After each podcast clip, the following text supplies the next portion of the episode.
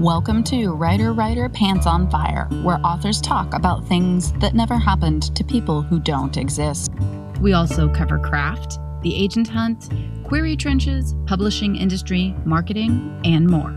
I'm your host, Mindy McGinnis. You can check out my books and social media at mindymcginnis.com and make sure to visit the Writer Writer Pants on Fire blog for additional interviews, query critiques, and more at writerwriterpantsonfire.com.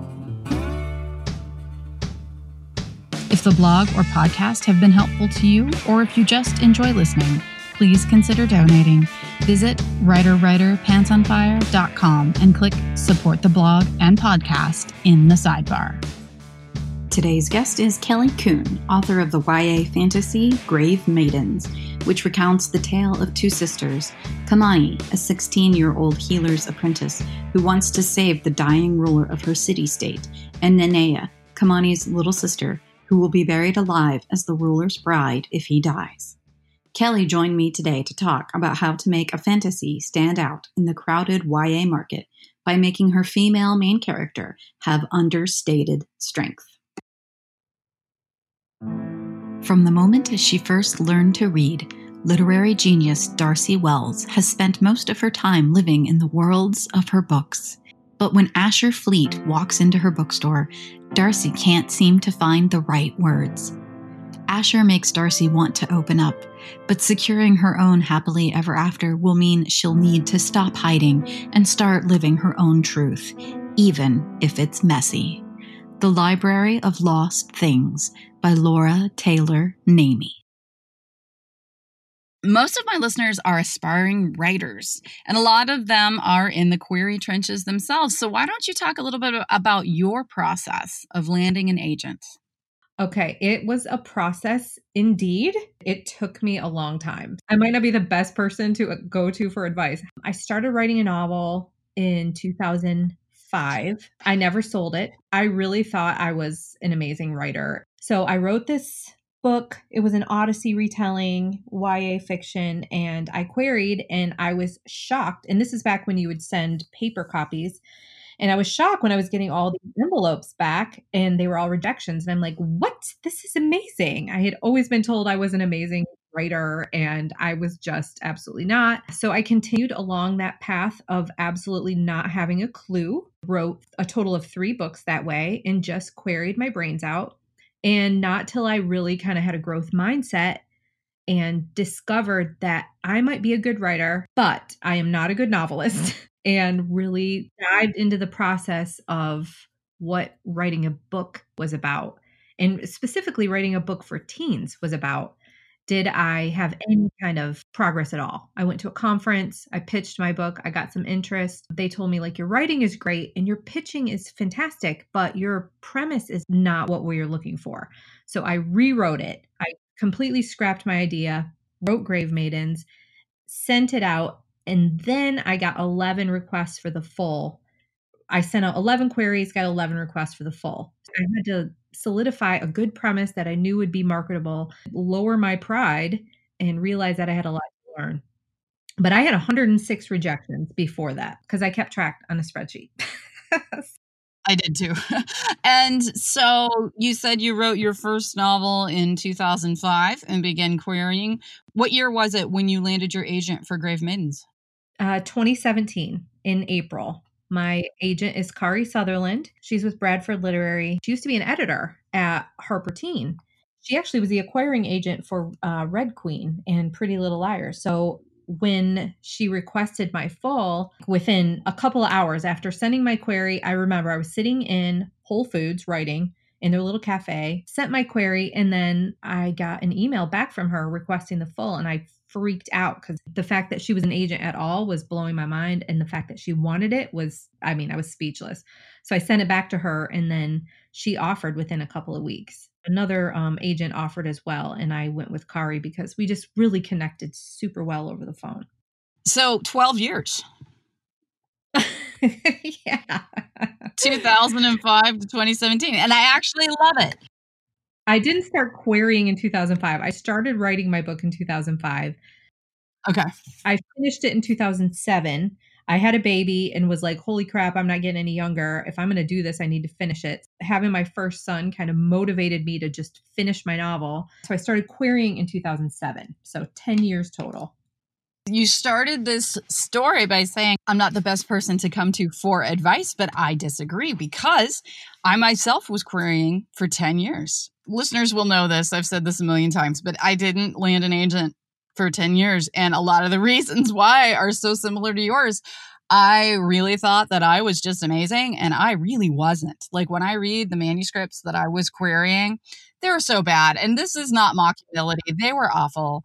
They're terrible. Like I DNF'd them. They were not readable. You got to realize that. But, and the other thing is that's really important is that in order for you to be able to write and to query for 10 years, you have to believe that you are good or you have to believe that you will make it. Like you can't sit there knocking out stuff and being like, well, this is crap, right? Like you're going to stop if you believe it. So there's obviously a pride element and you need to get knocked down a few pegs, but the element of not quitting, of still believing in yourself, of believing that you have the ability, but learning that you have to refine it. At one point, I was like, Am I completely delusional? I had my undergrad in creative writing and my master's in English. People used to tell me all the time, You're a great writer. I love reading. Write something else. You can do this. And I was like, Are all those people just completely delusional? Am I one of them as well? There was a point when I really did doubt myself, like officially doubt myself. I always doubted myself a little bit and just would, but I was like, you know what? You can keep going. I'm nothing if not persistent. I'm kind of like a bulldog. Sometimes I don't plan very well, but I will go for it.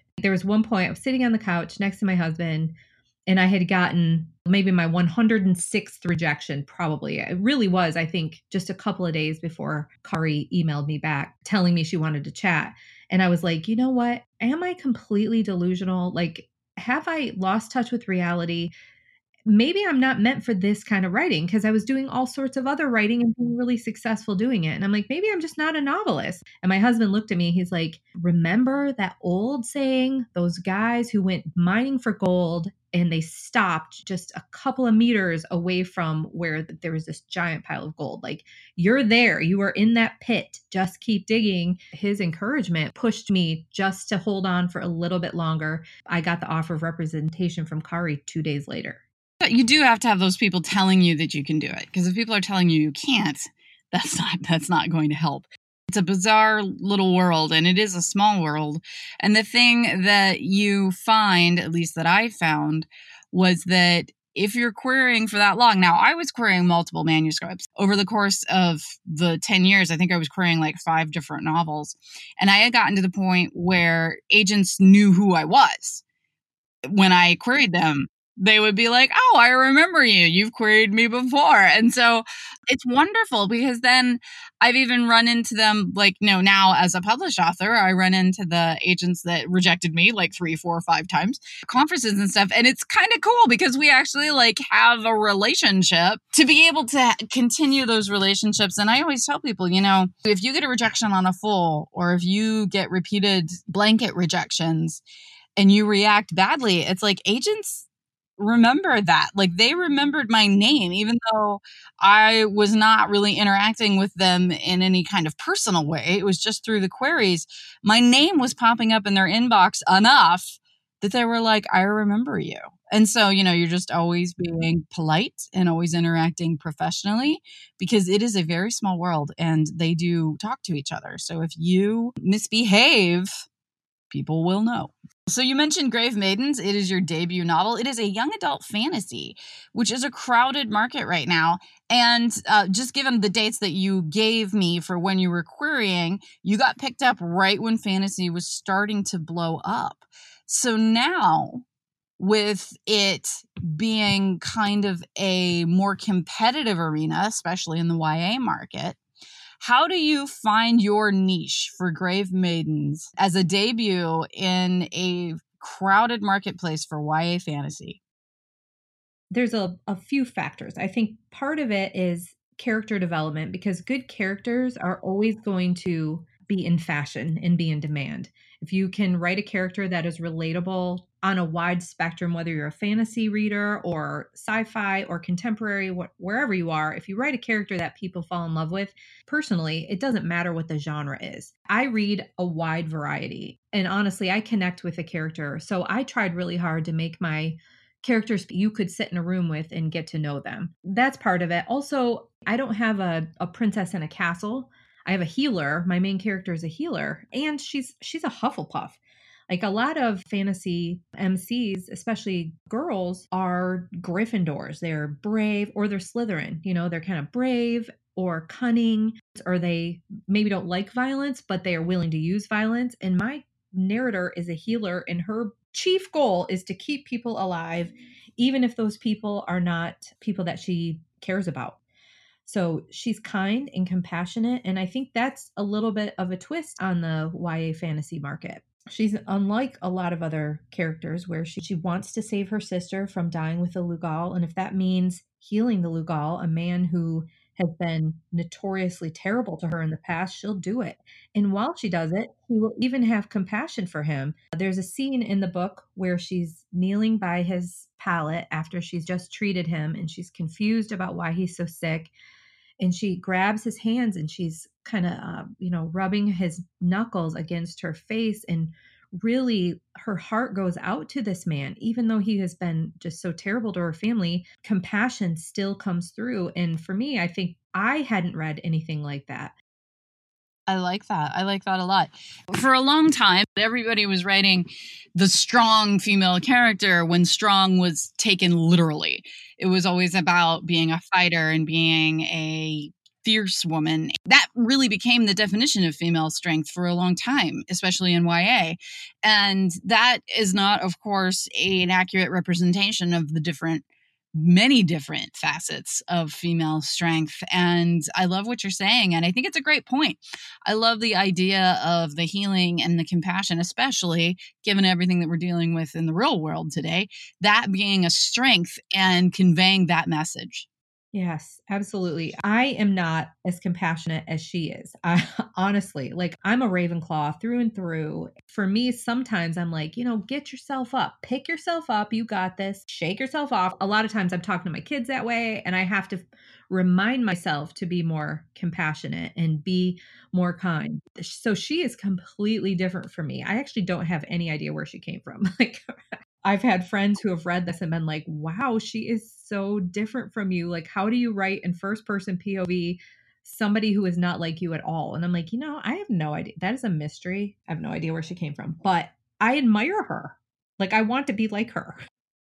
You know, I, I have a theory and why you have written someone that is very different from you. I want to hear. Yeah, it. absolutely. I think as authors, often we write characters who represent something we wish we could be. You know what? That's probably very true. like, because I, like I said, I really do admire her. And I think she has so many great qualities. Sometimes I'm too hard lined and she has softer edges. That's admirable. It's not often celebrated. No, not at all, which is why I think you're right that that is a good angle for your book. I am fascinated by this idea that we do this almost like almost a fantasization of an element of ourselves that we ourselves would like to see encouraged more or giving even giving our characters abilities we wish we had i mean sometimes that's just a great escape for us now she is kind of like nerd girl so she does like learning and she gets all of those elements from me but she actually admires her sister Nanea and how she can kind of give in to moments of beauty and kind of relax and just enjoy herself. Kamani sometimes is too worried. Like in the middle of a party, Kamani's worried about her responsibilities. And I mean, she gets that from me. I really admire people who kind of can give into a moment and just throw all their responsibilities and worries aside and just give in. And there are parts of me that are like that. But as I've, you know, gotten more kids and gotten more responsibility, a lot of times it's hard for me to let go and not be the one trying to control a situation or something. I put a little bit of that. My desire is what I would like to be more of in her sister Nanea as well. Coming up, how editing and being an ACT test prep writer helped Kelly in her fiction. Join Lexi McGill and her team as they teleport around the world solving STEM based puzzles to win the annual science tournament. Castles, museums, and labyrinths await as they attempt to stay on course, avoid sabotage, and outwit their competition. In the end, Lexi must decide how far she's willing to go to win and who her real friends are. With riddles to solve and messages to decode, this interactive read won't disappoint. Lexi McGill and the Teleportation Tournament by Kim Long. So, speaking of Grave Maidens, that is your first novel, but you are no stranger to publishing. You are the editor for Blue Ocean Brain. You're included in the Washington Post Talent Network and have also authored two strategy guides to acing the ACT. So, if you could talk a little bit about each of those elements that are different avenues for your work because you already alluded to the fact that you knew you were a good writer. And obviously, these things that I'm mentioning are a very different type of writing. So, if you could talk a little bit about your writing, how your writing skills are challenged in different ways by each of these facets of your professional life. Oh, sure. I'm an editor, as you said, and I love that job. It has taught me so much about cleaning up my writing. I have 13 writers that work for me, and every day I'm reading their work and I'm streamlining what they send me. There was a New York Times article, and he talked about greening your work. In the old days, they would have to physically go through an article and green it out with a green highlighter, words that were unnecessary or that were filler. As an editor, I do that with my writers. As a novelist, it has really helped me clean up what I'm writing. So if I have this long passage of text, I can go through and say, what are the things that will add to the atmosphere? or detract from the atmosphere? Or is it a sentence I just think is beautiful? And if that's the case, it probably needs to go. Like if I'm admiring my own work and it's taking away from the story, I should probably just cut it.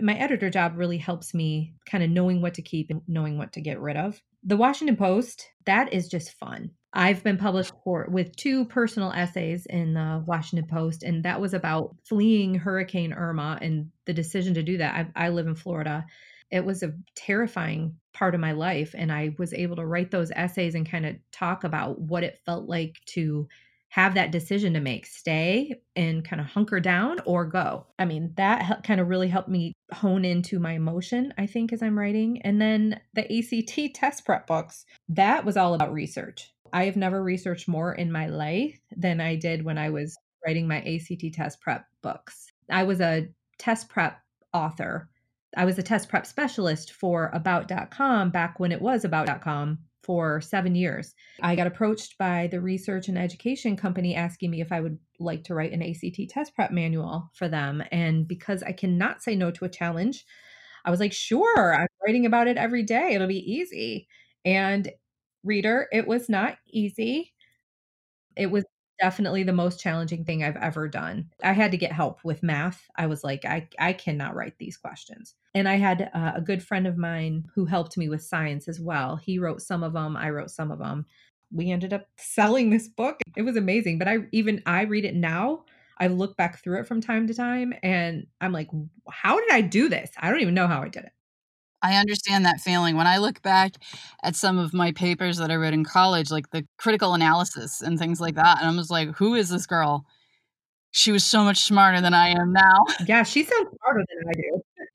yeah, exactly. I'm like, who is this 20 year old? What is she talking about? Oh my god, that that's hilarious. It like pushes me and it reminds me that when I want to do something, when I feel like, you know, I get my notes back from my editor on the sequel or something, and I'm like, wow, there is no way I can do this. I know what you're asking and I know where you want it to be, but my brain cannot do this. That I remind myself, wait a minute, you can absolutely do this. So it's helpful. It's helpful to know that you've done something difficult so that you know you can do it again, like childbirth. Yeah, ch- childbirth is a great example. Yeah, I agree completely. I'm actually sitting on an edit letter right now that I am delaying working on, even though it's for, let's see, it'll be my 10th book. And I'm just like, I can't do that. You know, I'm just like, I don't know how to do that. I don't know how to edit. I don't know how to revise. This is hard. I don't know how to um. do this. I'm going to break it. This time I'm going to break it. Right. And, you know, I know that's not true. I know that's not true. But I'll tell you something when I have an edit letter waiting on me, My house is so goddamn clean. Last time I had an edit letter, I defrosted the deep freezer. Like I was like, you know what? That needs to get done. That needs to get done right now.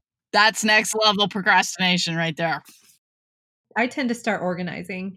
I organize my kitchen and I take out all the Tupperware and put it back in because that's something I can manage. That's easy. But yeah, the edit letter is too difficult. So we we avoid that. Well, usually I read it and cry and then call my agent and then she calms me down because she's basically my therapist and then we talk about it, and she's like, Remember, you can do this. And I'm like, Oh, yeah, I can. I talk with my editor. I'm like, Okay, okay, so this is manageable. Then I cry again. Then I edit, and then it works out.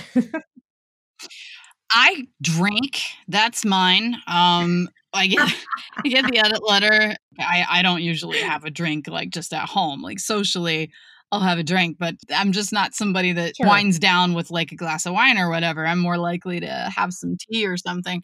But when I get an edit letter, I'm like, I'm gonna, I'm gonna drink. I'm just gonna get to that sure. fuzzy stage where you feel like everything's okay, and then I'll read it again when I'm in a fuzzy yes. stage, and then I'm like, all right, you know, process that. But I have a friend who actually gets an edit cake when she gets her edit letter. She doesn't read it. She goes like down the street to the bakery and buys like a sheet cake. Oh. And then she like eats the cake while she's reading her edit letter.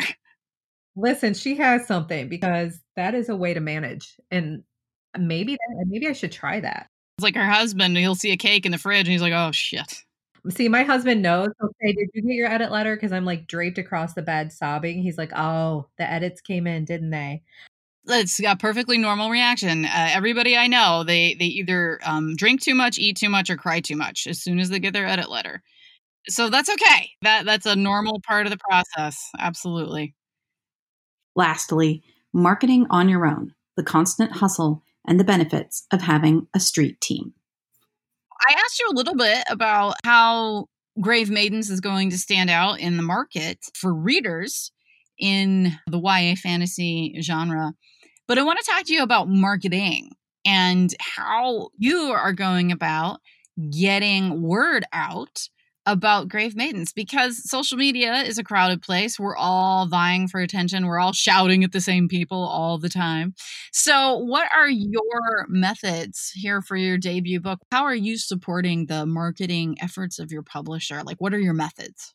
This was something that was not entirely new to me because although I I don't have a major in marketing or anything like that, I do have a small business. So my husband and I with some business partners own some condos on the Gulf of Mexico and I for a long time was the person in charge of renting them and marketing them and getting customers. That was my job. So I did know a little bit about sales. Plus, right after college, when I graduated with my creative writing degree, I went right into sales because who was going to hire someone with a creative writing degree that did not have a journalism internship? No one. So I went into sales. That was lucrative. And then I hated it. So then I went and got my degree in teaching. And then I taught for a while.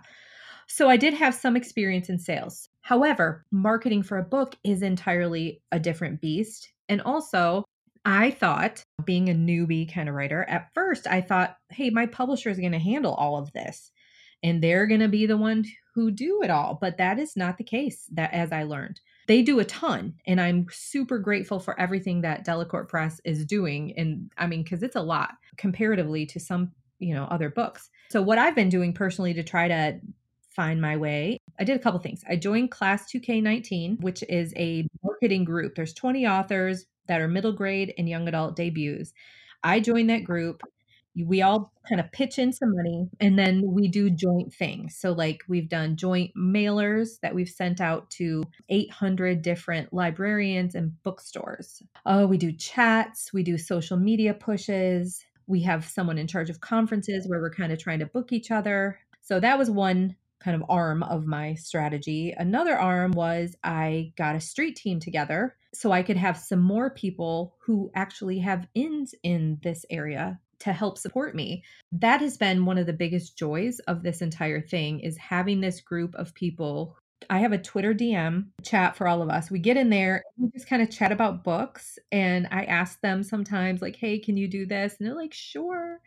Uh, I think I have an interview coming up with almost everyone in the group. So they're posting it on their blogs. A lot of them are book bloggers or fellow authors or librarians. They're supporting me in that way. My publicist emailed all of them bookmarks and they are passing them around, requesting it at their libraries. So I have this team of people behind me that are extending my reach that I obviously would not have.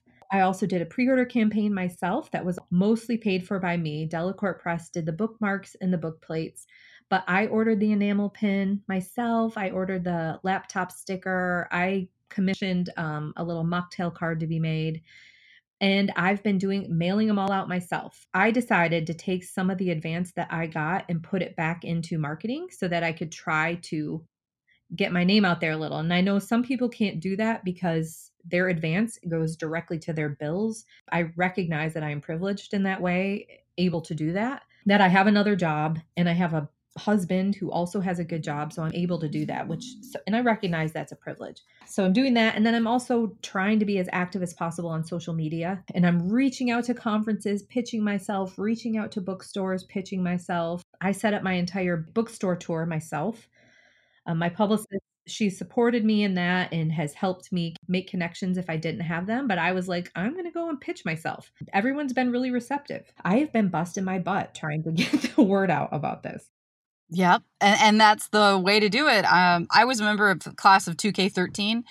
I am so glad that I made that decision because two of like my closest friends now are from the class and we work together on multiple projects. And also, just mm-hmm. everyone in that class we actually the ya authors anyway that we are still publishing and we run into each other all the time we're actually pretty close and honestly it's like uh, bonds were forged and there are people that i talk to literally yeah. every day of my life now that I would not have as friends if I didn't do that. And I'm so, so happy about that. And you were also mentioning just beating the pavement and getting out there and putting yourself in front of people and talking to people and presenting yourself to people. That is yes. how you do it, especially in your local area. Putting yourself in front of librarians, booksellers, people that are organizing conferences. I'm telling you, I did that and it just felt like I was waving my own flag under their noses all the time and just announcing myself. And I'm not a salesperson. I have become one now. I have become one. I have learned how, especially when you're doing hand selling at a table in like a festival or something like that. You absolutely have to. You've got to learn how to do that. And I'm telling you, all the efforts that you're putting in right now they will pay off because I was published in 2013. So here we are six years later, and I don't even advertise anymore. People just reach out because I've done enough events and I have put myself in enough places, especially the library circuit, that word of mouth, the organizers and the librarians and the event coordinators, they just email each other. And booksellers, same thing. They're like, hey, we just had Mindy McGinnis. She gives a great presentation. She's reasonably priced. You should reach out to her for your planning. Like I said, I don't reach out anymore. People come to me. And like this month, I think I've got about 20 things booked. Oh. And that was all just invitation. That's mm-hmm. amazing. Mm-hmm. That's just six years of beating the circuit. It does work. Those little ripples of throwing stones out in the pond, they spread. But the other part is that I will say yes to just about everything. I really will. And they recognize that. So if it's a tiny little town, which is where I'm from, and they're like, we can only give you this much money, I'm like, that's fine. I'll do it. Okay. Fantastic. That is fantastic. I've never regretted it. I love doing it. I love putting myself in front of people. That's how it works. Like that to me is just being physically present, doing a good job when you're there. Word will spread. Well, good. I mean, that is really actually good to hear. If there's anything I've got is hustle. I mean, I've always had that and I'm always willing to push hard and I'm not someone who kind of gets beaten down as easily. Sometimes I think like I wonder what my breaking point is. Like I haven't reached it yet, but I'm I'm always willing to kind of give it a shot and see what happens. I'm grateful that it's working out for you. And I'm hopeful that eventually it will work out for me as well. it will. It will. You reach critical mass. But I will say, you talk about a breaking point. I have had in these six years, I have had three events where no one showed up, like literally zero people were interested in yeah. coming to see me. and that's okay. Common though. I honestly I hear it's common. I've had friends who were debuts who were you know, New York Times bestsellers who said, Hey, I did an event and literally no one came, or one person show. And for whatever reason, mm-hmm. I think mm-hmm. maybe my years of teaching, it that doesn't frighten me at all. Like not in the least.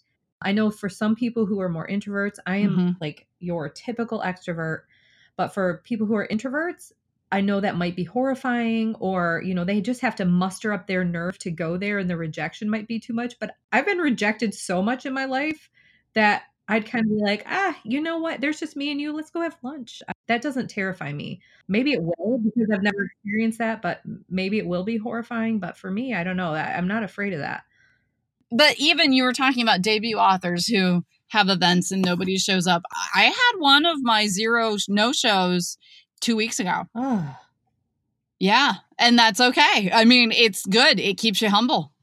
See, I like looking for the opportunities and failing in you know even if it's not your failure it's marketing failure whatever i like looking for that something that you can take away from it and i i teach that to my boys too. You fail a test congratulations because you have the opportunity to learn from that and to grow from it and if anything else it gives you humility which humility only can lead to better things. That doesn't scare me away not yet hasn't yet.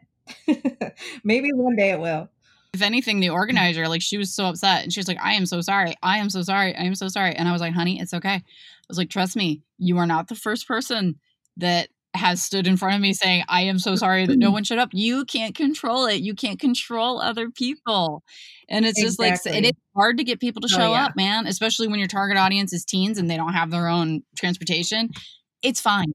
As you said, and I agree, humility is a gift. Being humble is so important in this industry. And so when zero people show up, I'm like, okay, knock me down a peg. That's cool. I probably needed it, you know? exactly. Last question What are you working on right now? And where can listeners find you online? Since Grave Maidens, I've written three other books. People are asking me questions about Grave Maidens, and um, I actually have to flip back through and reread it because I'm like, did that happen I, with all the millions of edits that we went through? I cannot remember. My goal is to reread the book before my launch event so I can actually answer questions about it. I wrote the sequel. Uh, Grave Maidens is a duology, and we haven't announced the title yet, but that's coming soon. But I wrote the sequel. We're actually in line edits for the sequel right now. I wrote a young adult sci fi that's a Scarlet Letter retelling. That's being considered right now by my publishing house. That's my option. So I'm fingers crossed for that one for me. And then I also wrote a contemporary. Uh, I just finished the first draft of a contemporary with speculative elements. If I have this urge to write and if I have these ideas, I want to go for it while I've got it because sometimes I feel like you might have peaks and valleys. And in those valleys, I want to honor that. And if I'm not feeling like I have it or I don't want to or there's something else going on where I can't, then I want to take advantage of it when I do have the opportunities. I felt like I wanted to write these, so I did. Yes, I agree with you 100%. When you have inspiration, never turn your back on it, go with it. If you feel like writing and you're on fire for an idea, write it. Write it while it's hot.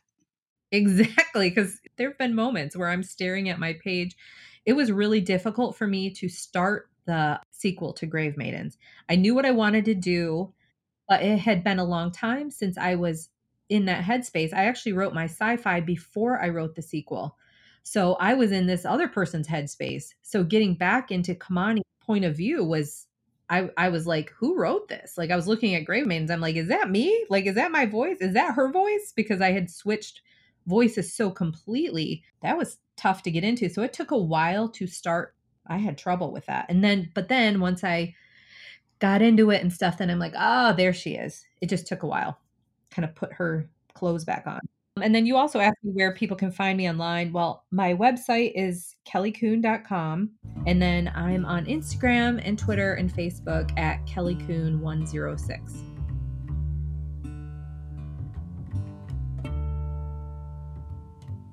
Writer Writer Pants on Fire is produced by Mindy McGinnis. Music by Jack Corbel. Don't forget to check out the blog for additional interviews, writing advice, and publication tips at writerwriterpantsonfire.com. If the blog or podcast have been helpful to you, or if you just enjoy listening, please consider donating. Visit writerwriterpantsonfire.com and click support the blog and podcast in the sidebar.